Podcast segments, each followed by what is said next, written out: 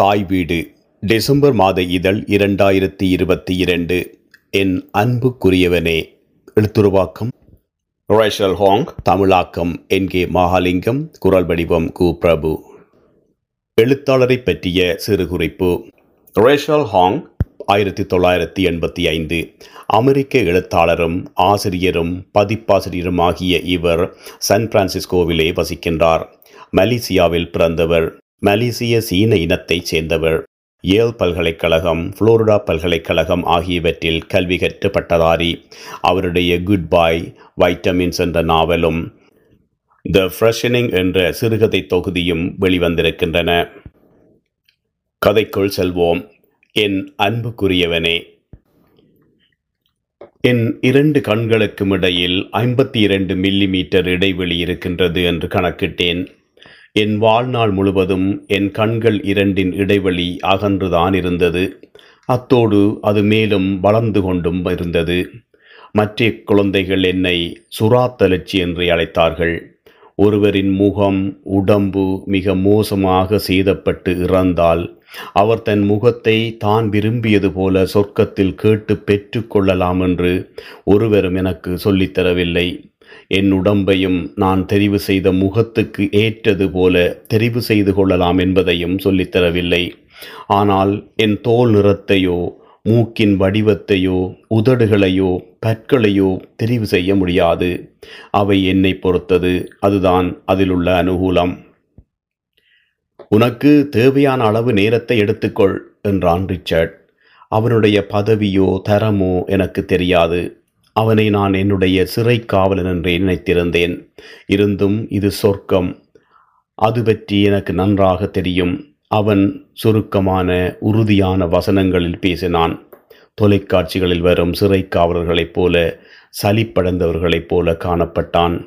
அப்படித்தான் அவனை பற்றி நான் நினைத்தேன். அவன் அப்படிப்பட்டவன் என்று நான் சொல்ல வரவில்லை. நாங்கள் ஆஸ்திரேலியாவில் விடுமுறையை கழித்து கொண்டிருந்தோம் நானும் அடமும் அப்போது ஒரு முதலை என்னை கொன்றுவிட்டது. தன் பற்களால் என் முகத்தையும் உடம்பையும் இறுக்கி பிடித்து எனது எலும்புகளை நொறுக்கியது. ஆனால் என்னை மெல்லவில்லை. அப்படி அவை செய்வதில்லை. அவை அப்படியே இடையை முழுவதுமாக விழுங்கும். அதன் பிறகு செரிமான பாதையிலே உள்ள எண்ணற்ற சிறு சிறு பாறை கற்களால் இரையை அரைக்கும். இறை பெரிதாக இருந்தால் அதை முழுவதுமாக விழுங்குவதற்கு முன் அதை சிறிய சிறிய துண்டுகளாக கிழிக்கும். அந்த கிழித்தல்களும் பாறை கற்களும் என் முகத்தை முற்றாக பாழாக்கிவிட்டன. முதலை கண்ணீர் என்பது பொய். ஏனென்றால் முதலைகள் இடையை விழுங்கும் போது அழுகின்றன என்று சொல்லுகின்றார்கள். உண்மையில் அவை அழுவதில்லை. அதன் சுரப்பிகள் அப்போது சுரக்கின்றன. அவ்வளவுதான். என்னை சாப்பிடும்போது அந்த முதலையும் அழுததா? அழுததென்றுதான் சொன்னார்கள். ஏனென்றால் அதன் சுரப்பிகள் அதைத்தான் செய்தன. அதற்கு எத்தனை வயது இருக்கும் எழுபது இருக்கும் என்று சொன்னார்கள். அதாவது அது என்னிலும் பார்க்க முப்பது வயது அதிகம் வாழ்ந்திருக்கின்றது. அதை பற்றி நான் தூக்கப்பட்டேனா? சந்தோஷப்பட்டேனா என்று எனக்கு தெரியாது. அது ஆணா பெண்ணா? அது பெண் என்று தான் சொன்னார்கள். அப்போ என்னுடைய வாழ்க்கை உண்மையில் ஒரு பெண் முதலையால் பறிபோயிருக்கின்றது. அவற்றை பெண் என்று அழைப்பதில்லை பசு என்று தான் அழைப்பார்கள். முகத்தையும் உடம்பிலே சில பாகங்களையும் சரி செய்வதை பற்றி யோசிப்பதற்கு எத்தனை காலம் என்னை அனுமதித்திருக்கிறார்கள் என்று ரிச்சர்ட்டை கேட்டேன். இருபத்தி நான்கு மணித்தியாலம் என்று சொன்னான். ஆனால் சொர்க்கத்தின் மணித்தியாலங்கள் சற்று வித்தியாசமாக இருக்கும். ஏன் உனக்கு அதிலும் பார்க்க கூடுதல் நேரம் தேவைப்படும் என்று நினைக்கின்றாயா? என்றான் குரலில் ஏற்ற இறக்கம் இல்லாமல். பரவாயில்லை என்றேன்.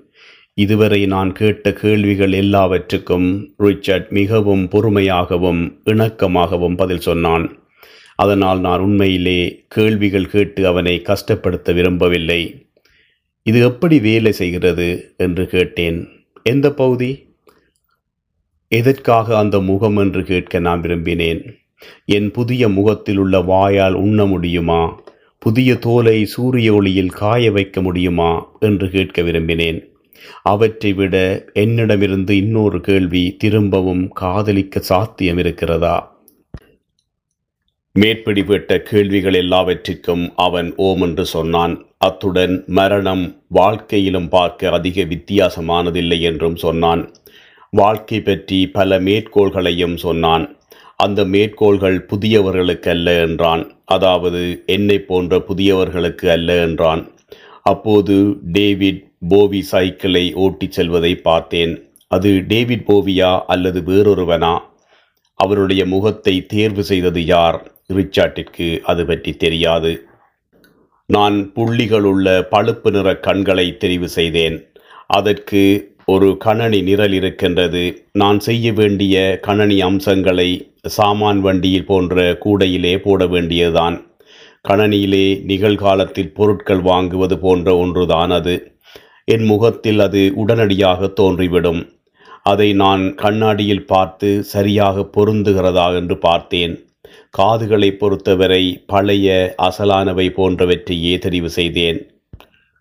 அதாவது மின்குமிழி வடிவத்தில் மென்மையான மடல்களும் இளஞ்சிவப்பு நிற மயிர்களும் அதை ஆடம் விரும்பினான்.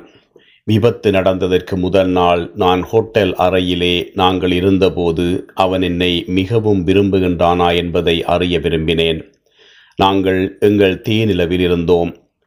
அதை நம்ப முடிகிறதா? காது மடல்கள் மணிக்கட்டு புன்சிரிப்பு ஆகியவற்றை விரும்புகின்றேன் என்று சொன்னான். நம்பகமற்ற ஒரு புன்முறுவலுடன் எனக்கு என் காதுகளைப் பற்றி நல்ல அபிப்பிராயம் இருக்கவில்லை. ஆனால் அவை எனக்கு தேவையானவை என்றே நினைத்தேன்.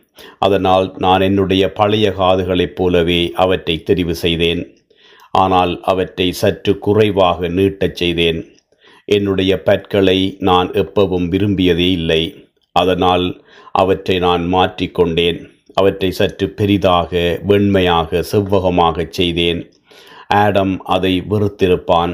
ஆனால் அவன் அப்போது அங்கே இருக்கவில்லை. எங்கள் இருவருக்கும் முப்பது வயது. கோடைகால வீடொன்றில் எங்கள் அக்கறை காட்டிய சிலரின் முன்னிலையில் எங்கள் எதிர்கால வாழ்வு முழுவதையும் ஒன்றாக கழிப்போம் என்று அப்பொழுதுதான் வாக்குறுதி எடுத்துக்கொண்டோம் அதை நான் கடைப்பிடித்தேன் என்பது உண்மை. என்னை பொறுத்தவரை அந்த வாக்குறுதியை காப்பாற்றினேன். இன்னும் நான் ஒரு சீனப் பெண்ணாக இருப்பதா என்பது பற்றி எனக்கு அத்தனை நிச்சயமாக தெரியவில்லை. ஆகவே அந்த விவரங்களை கணினியில் கடைசியாக சேமித்தேன். அப்படி தேர்வு செய்வது கொஞ்சம் அறமற்ற செயல் என்று உணர்ந்தேன். கண்களை மூடிக்கொண்டு கணினி சுட்டியை திரையிலே ஏதோ ஓரிடத்தில் கிளிக் செய்தேன். சீனத்தி என்று அது சொன்னது. என்னுடைய கண்கள் ஓரங்களில் கூர்மையடைந்தன. என்னுடைய வாழ்க்கை முழுவதும் பாதாம் கொட்டை வடிவத்திலே இருந்தது போலவே கண்கள் வடிவம் கொண்டன. அதனால் நான் ஏமாற்றம் அடைந்து போனேன் என்பதை சொல்லாவிட்டால் நான் பொய் சொல்லுகின்றேன் என்பதே உண்மை.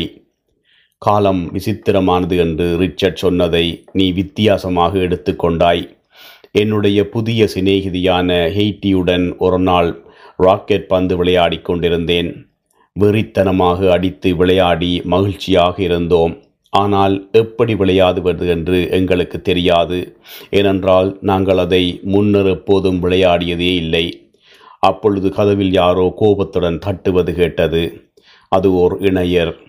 கைகளில் விளையாடும் மட்டையை வைத்திருந்தார்கள். எரிச்சல் அடைந்தவர்கள் போல காணப்பட்டார்கள். தயவு செய்து இந்த அறையை நாங்கள் பாவிக்கலாமா? நாங்கள் காத்து கொண்டிருக்கின்றோம் என்று அந்த பெண் சொன்னாள் தடித்த புருவங்களை உயர்த்தி என்னை பார்த்தாள். அவளுக்கு முகத்தில் புலப்படக்கூடிய அளவு எலும்புகள் இருக்கவில்லை.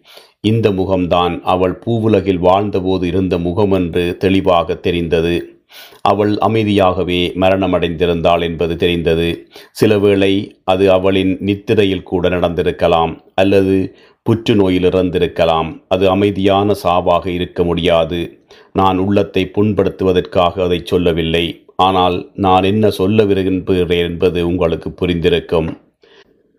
அவளுடன் இருந்த அந்த ஆண் அவளைப் போல அல்லாமல் அத்தனை முரண்படும் குணமுள்ளவனல்ல.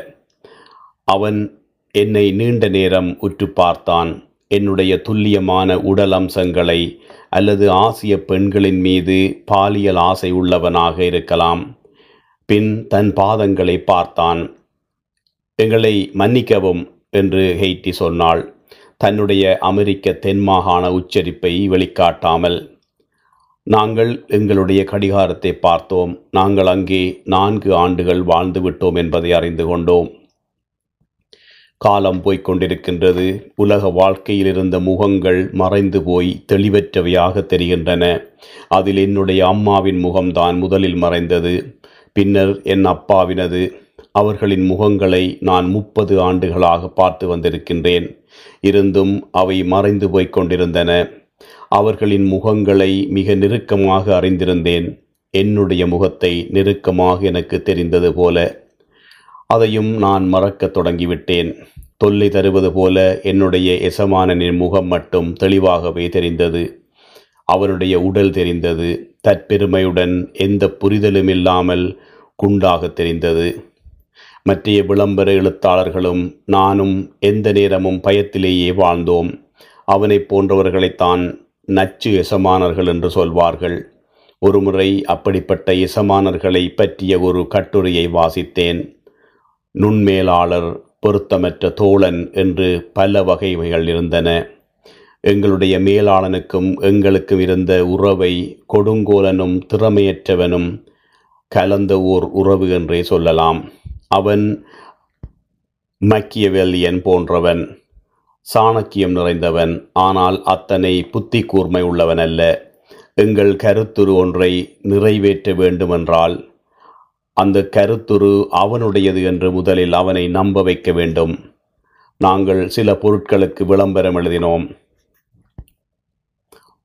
ஒன்று சிகப்பு மீன் அது ஒரு சுவீடன் கழிவு விலையிலே உள்ள ஒரு மீன். அடுத்தது விசேட தரத்திலே உள்ள நுண்ணுயிர் எதிர்ப்புள்ள தடகள காலுறை. அந்த நிறுவனங்களின் பெயர்கள் எனக்கு நினைவிலே இருக்கின்றன. ஆனால் என்னுடைய தந்தையின் முகமோ தாயின் முகமோ நினைவிலில்லை. இங்கே ஆரம்பத்தில் ஒரு ஆணை கண்டதும் அவனுடைய கன்னம் ஆடமின் கன்னத்தைப் போல இருந்தது. அவனுடைய கைகள் பெரிய செவ்வக நகங்களுடன் ஆடமினுடையதைப் போலவே இருக்கின்றன என்று நினைப்பேன். ஆனால் ஒரு தசாப்தத்தின் பின் அந்த கைகளோ அவனுடைய நெஞ்சோ அல்லது அவனுடைய உயரம் கூட நினைவிலில்லை. அவன் உயரமானவனா கட்டையா என்று கூட தெரியவில்லை. அவனுடைய முகத்தை மட்டும் எவ்வளவு இறுக்கமாக நினைவிலே வைத்திருக்க முடியுமோ அத்தனை இறுக்கமாக நினைவில் வைத்திருந்தேன். ஒவ்வொரு நாள் காலையிலும் நான் பற்றி பிடித்திருந்த உண்மைகளை வைத்து அவனை மீளக் கட்டமைத்து கொண்டேன். அவனுடைய கண்கள் பச்சை பழுப்பு நிறம் தலைமுடி கரும்பழுப்பு கண்ணிமைகள் நீண்டவை. அவனுடைய உடம்பு மனதிலே இருந்து மறைந்துவிட்டது. மனம் போய்விட்டது. ஆனால் நான் வைத்திருந்த அவனுடைய முகத்தை மட்டும் நினைவில் வைத்திருப்பேன் என்று சத்தியம் செய்வேன். அது ஒரு ஆரோக்கியமற்ற எண்ணமாக இருக்கலாம். ஆனால் அவன்தான் என் வாழ்வின் ஒரே காதலன். தூய எண் என்று எடுத்தால் அவனின் உறவிலே எழுபத்தைந்து சதவீதம். சொர்க்கத்திலே உள்ள எல்லோருக்கும் இயேசுநாதரைப் போல முப்பத்தி மூன்று வயது. எனக்கும் முப்பத்தி மூன்று வயது. மழலைகளுக்கு விரைவிலே பல ஆண்டுகள் வயது ஏறிவிடுகின்றது. முதிய ஆண்களுக்கும் பெண்களுக்கும் வயது குறைந்து விடுகின்றது. ஆனால் அவர்களின் உணர்ச்சி நுண்ணறிவு எண்ணையும் அனுபவ வயது ஆண்டுகளையும் தக்க வைத்திருந்தார்கள். நீ எதை பற்றி வியந்து கொண்டிருக்கின்றாய் என்று எனக்கு தெரியும். அதன் பதில் இதுதான். சொர்க்கத்திலே உள்ளவர்கள் மிகவும் கவர்ச்சியானவர்கள். முப்பத்து மூன்று வயது மிகவும் கவர்ச்சியானது. விசேடமாக எண்பத்தைந்து வயதுக்குரிய ஞானத்துடன் அது சேர்ந்து கொண்டால் நீங்கள் எதிர்பார்ப்பது போல எண்பது வயதானவருக்கு முப்பத்தைந்து வயது உடம்பிருந்தால் அவர்களுடைய மனத்தில் என்ன இருக்கும்? காமத்துக்காக தான் நான் இங்கு இருக்கின்றேன் என்பதில்லை. அதாவது குறிப்பிட்ட எந்த காரணத்துக்காகவும் நான் இங்கு இருக்கவில்லை. சும்மா நான் இங்கே இருக்கப் போகின்றேன். அதனால் இருக்கும் காலத்தை மிகவும் பயனுள்ளதாக கழிக்க நினைக்கின்றேன். விளம்பர இடத்தில் வேலை செய்யாமல் இருப்பதே நல்லது. ஏதாவது ஒரு பொழுதுபோக்கை பழகிக்கொள்ள வேண்டும் என்று நினைத்தேன். நூல்கள் பரிமாறிக்கொள்ளும் குழுவில் சேர்ந்தேன். வரைதல் வகுப்பில் சேர்ந்தேன். முகங்களை வரையலாம் என்பதற்காக. யாரின் முகத்தை வரைவதற்காக என்பது உங்களுக்கு புரியும். ஏறக்குறைய இருபது ஆண்டுகளுக்கு பிறகு என்னுடைய விளையாட்டு திறன் ஒரு மாதிரியாக முன்னேற்றம் அடைந்திருந்தது. ஹெய்ட்டியை தோற்கடிக்க துவங்கினேன். அது இரண்டு பேரையும் ஆச்சரியப்படுத்தின. என்னுடைய வாழ்க்கையில் முதன் முதலாக மகிழ்ச்சியாக இருந்தேன். நல்ல ஆரோக்கியத்தோடும் தடகள உடலோடும் இருந்தேன். என் இதயம் நின்று போய்விடுமென்றோ? இதய நாள் ஆரோக்கியம் தேவை என்பதற்காகவோ இதை சொல்லவில்லை. ஆனால் என்னுடைய புதிய உடல் பார்க்க அழகாக இருந்தது. கொஞ்ச காலம் வரை அது புதுமையாக இருக்கும் வரை. தினந்தோறும் என்னுடைய பழைய கணவனை பற்றிய உண்மைகளை நான் நினைவில் வைத்திருக்க முயன்றேன். பொன்னிறக் கண்கள் பழுப்பு நிற தலைமுடி நீண்ட கண்ணிமைகள் என்னுடைய வகுப்பிலே அவனுடைய முகத்தை திரும்ப திரும்ப வரைந்தேன். அப்படியிருந்தும் அது முற்றாக சரியாக வந்ததாக தெரியவில்லை. அவனுடைய பெயர் என்ன? சில வேளை அதை நினைவுபடுத்த முடியவில்லை. அது சரியா என்று பார்க்க வேண்டியிருந்தது. ஆடம் என்று மிகச் சிறிய எழுத்துக்களில் படுக்கையறை சுவரிலே எழுதினேன். சில வேளை புலப்படாத எழுத்துக்களில் எழுதினேன். அதை துப்புரவு தொழிலாளி அழித்து கொண்டே இருப்பான். அதனால் நான் ஆடம் என்று ஒரு துண்டு காகிதத்தில் எழுதி கட்டில் உரையின் கீழ் ஒழித்து வைத்திருப்பேன். ஆனால் துவைக்கும் நாளுக்கு முதல் நாள் அதை எடுத்து விடுவேன். துவைக்கும் நாள் ஒவ்வொரு செவ்வாய்க்கிழமையும் வரும். ஆடமுக்கும் எனக்கும் பிரச்சனைகள் இருக்கத்தான் செய்தன. நிச்சயமாக இருந்தன. நாங்கள் ஒருவருக்கொருவர் மரியாதையாக இருந்தோம். அதுதான் எனக்கு முதன்மையானது. எங்கள் வித்தியாசங்களை பேசி தீர்த்து கொண்டோம். உரையாடல்கள் எப்பொழுதும் உதவிகரமானவை. ஆனால் என் மனதில் ஆட்கள் என்ற முறையிலே நாங்கள் இருவரும் வேறு வேறானவர்கள். நாங்கள் திருமணம் முடித்த நாளிலே என்ன வகையான வாழ்க்கையை துவங்கப் போகிறோம் என்ற கவலையை அவனுடைய சிறிய கண்களில் மங்கிய ஒளியில் கண்டேன். மங்கிய ஒளி கண்ணாடி துட்டுகளைப் போல என் மேலாக பறந்து வந்து என் மேல் விழுந்தன. பேண்டிகோஸ் எனது உள்ளாடை வறண்ட தோலில் அழுத்து பிடிப்பது போல காலுறையில் ஒட்டிக்கொள்ளும் சிம்பு போல அப்போது அழுவதற்காக மேசையிலே இருந்து எழுந்து விலை கூடிய கம்பளம் விரித்த ஃபோர்ட் ஏ ஃபோர்ட்டி என்ற கழிவறைக்கு சென்றேன். திரும்பி வந்து மகிழ்ச்சியால் விளைந்த அழுகை என்றேன். அப்போது சில கண்ணீர் துளிகள் விழுந்தன. ஆடம் முறுவலித்தான் தன் வாயால் என் முகத்தில் கண்ணீர் துளிகளை உறிஞ்சி எடுத்தான். அது எங்களுக்கிடையிலே சொல்லும் ஒரு பகுடி கட்டில் மெத்தை விரிப்புக்குள் வைத்த தாளை அடிக்கடி எடுத்து பார்த்து கொள்வேன். என் கணவனின் பெயரை ஞாபகமூட்டிக் கொள்வதற்காக. அப்படி எத்தனை முறை செய்தேன் என்று நினைக்கும்போது எனக்கு சங்கடமாக இருந்தது. கவனத்தை வேறு திசையில் திருப்புவதற்காக வேறு வேறு செயல்களை செய்தேன். ஹெய்ட்டியின் ஹெட்டபோல் விளையாடினேன். வார இறுதியில் காலை மதிய உணவை ஒன்றாக உண்டோம். நண்பர்களுக்காக கேக் செய்தேன். வெவ்வேறு சமையல் குறிப்புகளுடனும் வெவ்வேறு மாவில் செய்தேன். அதற்கு என்ன காரணம் என்று வியக்காமல் இருக்கவில்லை. அதை நிறுத்த ஒரு முறை முயன்று பார்த்தேன். அதனால் ஓராண்டு முழுவதும் அழுது கொண்டே இருந்தேன். அது என் முகத்தை முற்றிலும் சீரழித்து விட்டது. அந்த வீக்கம் தணிய மேலும் ஓராண்டு ஆகியது.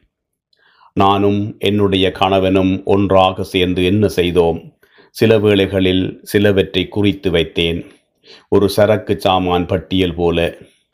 அவன் காரின் முன்விளக்குகளை எரிய விட்டதால் மின்கலத்தின் வலு குறைந்து விட்டது. நான் அந்த மின்கலத்துக்கு மின்னூக்கி கொடுத்து இயக்கினேன். ஒரு நாள் என்னுடைய பின்தொடையில் விளையாட்டாக கடித்து விட்டான் தொலைக்காட்சி தாரை பார்த்தோம். என்னுடைய குடியேறி பெற்றோருடன் அவனுடைய சாதாரண பெற்றோருடனும் இரவு உணவு உண்டோம். எங்கள் தொலைபேசியில் தற்படங்கள் எடுத்துக்கொண்டோம் விதம் விதமான கோணங்களில் அவற்றை எடுத்தோம். பின் அவற்றை ஒருவருக்கொருவர் அனுப்பினோம். ஒருத்தரின் அருவருப்பை மற்றவர் தோற்கடிக்க முயன்றோம். மனம் முடிப்பதற்கு முன் திருமணத்தை பற்றி சுற்றி சுற்றி பேசிக் கொண்டிருந்தோம். அது எப்படி இருக்கும்? ஒவ்வொருவருக்கும் அது எப்படி இருக்கும்? அதை எப்படி செய்யப் போகின்றோம்? சில வேளை அந்த கதைகளிலே நான் வெளியேறி விடும்போது அது நின்றுவிடும். அப்போது என்னுடைய வாய் கேவலமாக கீழ்நோக்கி கோணியிருக்கும். நான் அமைதியாக அழுவேன். அங்கே எந்தவித எச்சரிக்கையும் இருக்காது. சடுதியாக கவலை ஏற்படும். உனது நாள் எப்படி போனது? வேலை எப்படி? என்பன போன்ற சாதாரண கேள்விகளுக்கு அவன் பதிலளிக்கும் போது உண்மையான பதில் வருகிறதா? என்று பார்த்து கொண்டு காத்திருப்பேன். அவன் எப்படி உணர்ந்தான்? அவன் எதற்கு பயந்தான்? அவனுடைய ஒரு பக்க மூளை பிரதேசத்தில் மற்ற பக்க மூளை பிரதேசத்திற்கும் இடையிலே நடப்பதை அறிய முயன்றேன். அது உண்மையில் அவனை களைப்படையச் செய்யும் ஒரு விளையாட்டு. அது என்னையும் களைப்படையச் செய்தது. கடைசியில் அவன் ஒரு நாள் என் கணவனானான். நான் அவனிடம் அதிகம் எதிர்பார்ப்பவளா? அவனை புரிந்து கொள்ள விரும்பினேன். அதுதான் என் எண்ணம். ஆட்களை புரிந்து கொள்ளுதல் ஆனால் உண்மையிலே எனக்கு என்ன தெரியும்? ஒரு செவ்வாய்க்கிழமை ஹெய்ட்டியை ரக்கெட் போல் விளையாட்டிலே தோற்கடித்து கொண்டிருந்தேன். ஆடம் என்று எழுதி வைத்திருந்த அந்த காகித துண்டை துப்புரவு தொழிலாளியிடமிருந்து மறைத்து வைக்க மறந்துவிட்டேன். நான் திரும்பவும் அறைக்கு சென்றபோது கட்டில் விரிப்பு புதிதாக மாற்றப்பட்டிருந்தது. அந்த துண்டு போய்விட்டது. அழாதே என்று எனக்கு சொல்லிக் கொண்டேன் உரத்து. மிகவும் உணர்ச்சியுடன் ஹெய்ட்டியை அழைத்தேன். ஜின் மது அதிகம் அருந்தி போதைக்குள்ளானோம். நான் என்ன செய்வேன் என்று என்னால் நம்ப முடியவில்லை. இருந்தும் நான் அளவில்லை அன்றிரவு முழுவதும் என்னை முட்டாள் வேச என்றே திரும்ப திரும்ப சொல்லிக்கொண்டேன். நம்ப முடியாத அளவு போதையில். எப்படி அதை செய்தாய்? என்றால் ஹெய்டி திரும்ப திரும்ப. விழிப்புடன் இருக்க கற்றுக்கொள் என்று புத்த சமயத்தவர்கள் சொல்வது போல திரும்ப திரும்ப சொல்லிக்கொண்டேன் அவள் ஒரு தாயாக இருந்தவள். அவளுக்கு ஐம்பத்தி ஆறு வயது இருக்கையிலே மாரடைப்பு வந்து அவள் இறந்தாள். அவளுக்கு எத்தனை குழந்தைகள் இருந்தன என்பது இப்பொழுது ஞாபகமில்லை. அது மட்டுமல்ல அவர்களை பற்றியும் அவளுக்கு ஒன்றும் ஞாபகமில்லை. நீ எங்கே இருந்து வந்தாய்? சில ஆட்கள் அப்படி என்னை கேட்பார்கள். என் முகத்தை ரசித்து கொண்டே கலிஃபோர்னியா என்று சொல்வேன். அதாவது ஆரம்பத்தில் நீ எங்கே இருந்து வந்தாய் என்று கேட்டேன் என்று கேட்பார்கள். நான் யோசிப்பேன் இன்னும் இது இந்த நாட்டில் நடக்கிறதா? நான் ரிச்சர்ட்டை இடைக்கிடை மளிகை கடையில் சந்தித்தேன். சிறிது உரையாடுவோம்.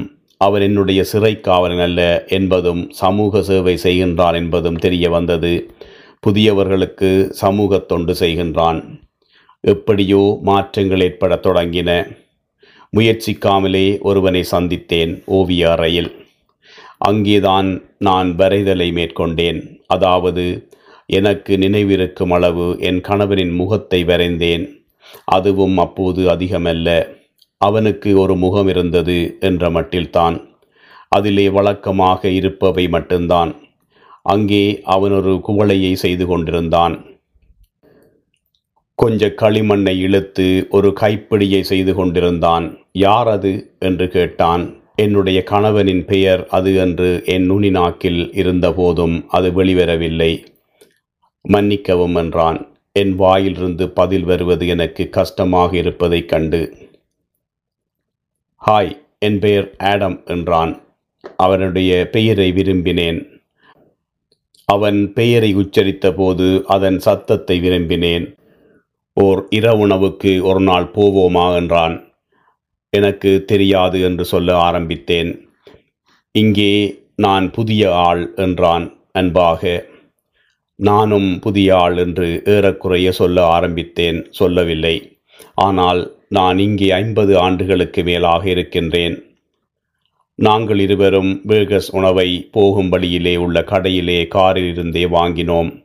கொஞ்சம் கொஞ்சம் கதைத்தோம். பூவுலகில் நான் நித்திரையிலேயே அமைதியாக இறந்ததாகச் சொன்னான். அப்பொழுது அவனுக்கு எண்பத்தைந்து வயது. கிறிஸ்மஸுக்கு முதல் நாள் நிமோனியா காய்ச்சல் நோய் இருந்தது. மனைவி அடுத்த அறையிலே துயின்று கொண்டிருந்தாள். அவன்தான் அவனை கவனித்து கொண்டிருந்தான். அவன் தன்னுடைய மகள்கள் மகன் அவர்களுடைய குடும்பத்தினருடன் அதற்கு முதல் நாள் மகிழ்ச்சியாகவே இருந்தான். அது நன்றாகவே இருந்தது என்றான். மரணமா? என்று கேட்டேன். இல்லை வாழ்க்கை என்றான். பின்னர் ஆ அதுவும் தான் என்றான். பின் மரணத்தை பற்றி அடிப்படையான புதிய கேள்விகளை கேட்டேன். உடம்பின் நிறை கூடாமல் எந்த உணவையும் சாப்பிட முடியுமா? உன் சலவை துணிகளை யார் துவைப்பார்கள்? பதில்கள் ஓம் ஓம். சாக்லேட் பாலுக்கும் மிளகாய் வெண்ணெய் பொரியலுக்கும் ஆணையிட்டான். பின் தன் எண்ணெய் கைகளை தன் காற்றட்டையில் துடைத்தான். குடும்பத்தை பார்க்க முடியுமா? கனவில் தோன்ற முடியுமா? என்று கேட்டான். இல்லை முடியாது என்றேன். சற்று நல்லுணர்வு இல்லாமல். அதைக் கேட்டு அவன் உற்சாகம் குன்றினான். அப்போது அதை உணர்ந்து கொண்டேன். என்னை மன்னித்து விடு என்றேன். நீ சொன்னதில் நியாயம் இருக்கிறது என்றான். ஆடமுடன் கதைப்பது எளிதாக இருந்தது. அவன் பல பகுடிகளை விடுவான். சில என்னை முனகச் செய்யும் சில சிரிக்கச் செய்யும். என்னவோ நான் பல ஆண்டுகளாக சிரிக்கவில்லை என்பது போல நீ ஆரம்பத்தில் எவ்விடத்திலிருந்து வந்தாய் என்று கேட்கவில்லை அல்லது என்னுடன் உடலுறவு கொள்ள வேண்டும் என்று கேட்கவில்லை. பொதுவாகவே நான் புதியவர்களுடன் பழகுவதில் கஷ்டப்பட்டிருக்கின்றேன். ஆனால் அவன் என்னை எளிதாக பழகச் செய்தான். இப்படியான ஒருவன்தான் அரை நூற்றாண்டுகளுக்கு ஒரு கால் தான் பிறக்கின்றான் என்று மனச்சோர்வை தந்தது. ஆனால் அதை பற்றி எண்ணிக்கொண்டிருக்க கூடாது என்று மறக்க முயன்றேன். எனக்கு நீ யாரையோ ஞாபகப்படுத்துகின்றாய் என்றான். ஞாபகப்படுத்துகிறது என்பது அநியாயமானது ஒரு சொல். அது சிலருக்கு சிலவாக அர்த்தப்படலாம். அதை நான் கோட்பாட்டளவில் புரிந்து கொண்டேன். ஆனால் அதை சரியாக அடையாளப்படுத்த என்னால் இயலவில்லை. இதை இன்னொரு நாளைக்கு திரும்பவும் செய்வோமா என்றான். நான் அந்த நாட்களில் வேலையாக இருக்கின்றேன் என்றேன். உடனே நான் பகுடி பண்ணுகின்றேன் என்றேன் அவசர அவசரமாக. அவன் திரும்பவும் ஏமாற்றம் அடைந்தது போல காணப்பட்டான். அது ஒரு பகுடி அதை நீ விரைவில் உணர்ந்து கொள்வாய் என்றேன். நாளைக்கு என்றான். அவன் போவதற்கு திரும்பினான். பின் நின்றான். நீ எங்கிருந்து வருகின்றாய்? என்றான். நான் பெருமூச்சொன்று விடுவதை நிறுத்தினேன். கலிஃபோர்னியா என்றேன். ஆனால் கலிஃபோர்னியாவில் எங்கே? என்றான். எனக்கு ஞாபகம் இல்லை என்றேன் உண்மையாகவே. ஓ அது அத்தனை முக்கியமில்லை. நாளை சந்திப்போம் என்றான். அடுத்த நாளிரவு நாங்கள் மணிக்கூண்டு கோபுரத்துக்கு அருகே சந்திப்பதாக ஏற்பாடு. பிளாசாவிலே பன்னிரண்டு சீன பெண்கள் ஒத்திசைத்த பயிற்சிகள் செய்து கொண்டிருந்தார்கள். அவர்கள் என்னுடைய அம்மாவை நினைவூட்டினார்கள். அவர்கள் எல்லோரும் என்னுடைய வயது ஒத்தவர்கள். ஆனால் அவர்கள் எல்லோருக்கும் சாகும்போது நூறு வயது இருக்கும் என்பது நிச்சயமாக தெரிந்தது. அப்போது ஒவ்வொரு இரவும் பௌர்ணமி இரவு ஆனால் சந்திரன் தன் நிறத்தை மாற்றிக்கொள்கின்றது. இன்றிரவு இளஞ்சிகப்பு நீல நிறம். அந்த நிறமுள்ள சந்திரனின் கீழ் பெண்கள் ஊதா நிறமாக ஒளிந்தார்கள். தங்கள் கைகளை ஊஞ்சலை ஆட்டுவது போல ஆட்டினார்கள். சீன மொழியில் பாடினார்கள். ஆடம் அவர்களை சுற்றி சுற்றி வந்தான் என்னை தேடிக்கொண்டு. பதற்றத்துடன் ஹே என்று அவனை சத்தமிட்டு அழைத்தேன். அவனுடைய முகம் ஆறுதலடைந்தது. அவன் இரண்டு சாப்மரின் சாண்ட்விச் உள்ள ஒரு கடதாசி பையை வைத்திருந்தான். அவை இரண்டும் அரைவாசியாக வெட்டப்பட்டிருந்தது. அரை அரைவாசியாக பகிர்ந்து ஆற்றுக்கு பக்கத்திலே இருந்த வாங்கிலே உட்கார்ந்து கொண்டோம். நான் என்னுடைய மனைவியை பிரிந்திருப்பதில் மனவருத்தம் அடைகின்றேன். என் குழந்தைகளை பிரிந்திருப்பது கஷ்டமாக இருக்கின்றது என்றான் மென்மையாக. அது கஷ்டம்தான் என்றேன். அப்படித்தான் சொல்லியிருப்பேன். அது இப்போது என் நினைவில் இல்லை அது கஷ்டமா? கஷ்டம்தான் என்பதை அவன் ஏற்றுக்கொண்டான். நாங்கள் வாங்கிலை விட்டு எழுந்து விழுந்திருந்த துணிக்கைகளை தட்டிவிட்டு ஆற்றங்கரையில் நடக்க வெளிக்கிட்டோம் அவன் தன்னுடைய சாண்ட்விச்சை உண்டு முடிக்கவில்லை. அதனால் நாங்கள் நடந்து கொண்டிருக்கையிலே அந்த காகித பையை கையிலே வைத்திருந்தான். அவனுடைய வருத்தமான நிலையை பற்றி ஏதாவது ஆறுதல் வார்த்தைகள் சொல்வதற்கு என்னிடம் ஏதாவது நல்ல வார்த்தைகள் இருந்திருக்கலாம் என்று எண்ணிக்கொண்டேன். அதற்கு முந்தி ஹெய்ட்டியை ராக்கெட் போல் விளையாட்டிலே தோற்கெடுத்திருந்தேன். என்னிடமிருந்த பூக்குடுவையை வீசிவிட்டேன். புத்தம்புது பூக்களை ஒவ்வொரு நாளும் வைத்திருப்பதற்கு திட்டமிட்டேன். அதற்காக ஒரு குவளையை வாங்க நினைத்தேன். என் படுக்கை மெத்தையை தூக்கி அதன் கீழே பார்த்தேன். எதற்காகவோ எதற்காகவென்று தெரியவில்லை. அவனுடைய மனைவியையும் குழந்தைகளையும் பற்றி இன்னும் கொஞ்சம் கூடுதலாக கேட்க வேண்டும் என்று நினைத்தேன். ஆனால் புதிய குடியிருப்பாளர்கள் தம் வீட்டு நினைவுகளைப் பற்றி ஏக்கத்தை கூட்டுவதை தவிர்க்க வேண்டும் என்று எங்களுக்கு கூறப்பட்டுள்ளது. அவற்றை பற்றி கதைத்து நெருக்கமான நண்பர்களாக ஆகாமல் வேறு எதை பற்றி நாங்கள் கதைப்பது? நாங்கள் வெகு ஆறுதலாக நடந்து போய்க் கொண்டிருக்கையில் அதை நினைத்து என்னுடைய மூளையை போட்டு கசக்கினேன். இங்கே இனவரை நாய்கள் உள்ளனவா? என்றான் ஆடம் சந்தேகத்துடன். நான் என் தோள்களை குலுக்கினேன் ஏமாற்றத்துடன் ஆனால் எதிர்ப்பின்றி. எல்லாவிடமும் இனவரி நாய்கள் உள்ளன என்றேன். ஆடம் தான் வைத்திருந்த கடதாசி பைக்குள் கையை விட்டு சாண்ட்விச்சிலிருந்து கொஞ்சம் இறைச்சியை பித்து எடுத்தான். அந்த இனவரி நாய்க்கு ஒரு சிறிய இறைச்சி துண்டை கொடுத்தான். நாய் தன் தொனியை மாற்றியது. அந்த இனவரி நாய் இன்னும் வேண்டுமென்று இறங்கி கேட்டது. ஹேய் ஆடம் சாண்ட்விச் பையை என்னிடம் தந்தான். அதற்குள்ளிருந்த கொஞ்ச இறைச்சியை தானும் பித்தெடுத்தான். நான் முழங்காலிலே இருந்து அந்த நாய்க்கு இறைச்சியை கொடுத்தேன். இந்த பிடிகளதையே என்று குசுகுசுத்தேன். ஆடம் வச்சிருந்த மிச்ச சாண்ட்விச்சையும் அதற்கு கொடுத்தோம். பின் நாங்கள் எங்கள் வழியில் சென்றோம். அப்போது நடனமாடிக்கொண்டிருந்த பெண்கள் நடனத்தை நிறுத்திவிட்டு கதைத்து கொண்டிருந்தார்கள். இனவெறி நாய் எங்களை தொடர்ந்து வந்து கொண்டிருந்தது. அது வருகிறதா என்று நாங்கள் இடைக்கிடையே திரும்பி பார்த்தோம். அது வந்து கொண்டிருந்தது. இதை நாங்கள் வைத்து கொள்வோமா என்று ஆடம் கேட்டான். இந்த இனவெறி நாயையா இது இப்போது திருந்திவிட்டது. இப்பொழுது அது உனக்கு உதவியாக இருக்கும். அதுதான் என்னுடைய கணவனின் வலிமையும் என்று சடுதியாக நினைவுக்கு வந்தது. அவன் எனக்கு ஆறுதல் தருவதில் கெட்டிக்காரன். அவனுக்கு அது புரிந்ததா என்பது பற்றி நூறு வீதம் தெரியாது. பின் அடத்தின் கையை பற்றினேன். அது ஒரு அழகான இரவு. ஊதா நிற மரங்களில் நீரில் வீடுகளில் பிரதிபலித்து நான் முதலிலே சிறிது காதல் உணர்வு கொண்டேன் பின் அதிக காதல் உணர்வு கொண்டேன். உனக்கு அழகான காதுகள் என்றான் என்னுடைய தலைமுடியை பின்னாலிருந்து அள்ளி பிடித்து கொண்டே. மனைவியை குழந்தைகளை ஏற்கனவே மறந்து போய்விட்டான். கடைசியில் நாங்கள் நாயை வளர்க்க எடுத்துக்கொண்டோம் அது ஒரு பெட்டை நாய் என்பது தெரிந்தது. அதற்கு பேட்சி என்று பெயரிட்டோம். எப்படி இனவரி இல்லாமல் இருப்பது ஆணாதிக்கவாதியா இல்லாமல் இருப்பது சகிப்புத்தன்மையுடன் இருப்பது போன்றவற்றை சொல்லிக் கொடுத்தோம். கடைசியில் ஆடமும் நானும் நூறு வருடங்கள் ஒன்றாக வாழ்ந்தோம். அதில் பல வருடங்கள் மேலானவை. நாங்கள் பேட்சியை நீண்ட நடைக்கு அழைத்துச் செல்வோம். இரட்டையர் விளையாடும் டென்னிஸ் விளையாடினோம். ஒருவரின் உடுப்புகளை மற்றவரின் இடத்திலே விட்டுவிடுவோம்.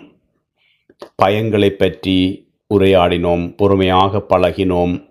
அதுதான் காதல். இறுதியிலே நாங்கள் எங்கள் உறவை இணக்கமாக முறித்து கொண்ட போதிலும் நான் அழுது கொண்டே இருந்தேன். என்னுடைய ஒவ்வொரு கண்ணீர் துளியையும் முகத்திலிருந்து அவன் உறிஞ்சி எடுத்தான். தூசி உறிஞ்சியைப் போல நீ அழுவதை நான் காணவே இல்லை. நூறு வருடத்தில் ஒரு தரம் கூட என்று நான் முறையிட்டேன். அப்போது ஆடம் தூர பார்த்து கொண்டிருந்தான்.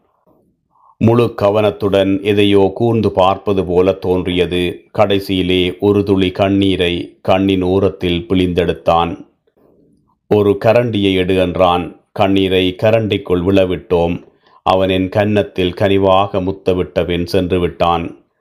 கண்ணீருடன் இருந்த அந்த கரண்டியை என்னுடைய கோப்பிக்குள் சீனியை போட்டு கரைக்க உபயோகித்தேன். அது மிகவும் ருசியாக இருந்தது. அதுவே நியாயமான கொடுக்கல் வாங்கல். கோப்பியை ஆறுதலாக ரசித்து குடித்தேன். அது சொர்க்கம் மென்மையாக கசப்பென்று இருந்தது. மலர்களைப் போலவும் மண்ணைப் போலவும் மணத்தது. கோப்பியை குடித்து முடித்த பின் குவளையை கழுவும் தொட்டியில் போட்டேன். கழுவுவதற்கு ஆட்கள் இருந்த போதிலும் ஏதோ காரணத்திற்காக குவளையையும் கரண்டியையும் நானே கழுவினேன். அதை கழுவும் போது என் முகத்தை கழுவினேன். ஓடுவதற்காக காலணிகளை அணிந்து கொண்டு காதுமின் தொலைபேசியை காதுகளில் நுழைத்து கொண்டேன். கைகளை நீட்டி குனிந்து பாதத்தை தொட்டேன். ஓடத் தயாராகினேன். பொப்பிசையை கேட்டுக்கொண்டு வீட்டை விட்டு துள்ளிக்கொண்டு ஓடினேன். வெளியே பிரகாசமான நாள் ஒளிர்ந்து கொண்டிருந்தது. இதுதான் எனக்கு தெரிந்தது. கடந்த காலத்தில் ஒருத்தன் எனக்கு மிகவும் வேண்டியவனாக இருந்தான். எங்களிடையே அழகான ஈடு செய்ய முடியாத உறவு இருந்தது. அது கோடியில் ஒரு உறவு. என் அன்புக்குரியவனே என்று எழுத ஆரம்பித்தேன். நன்றி.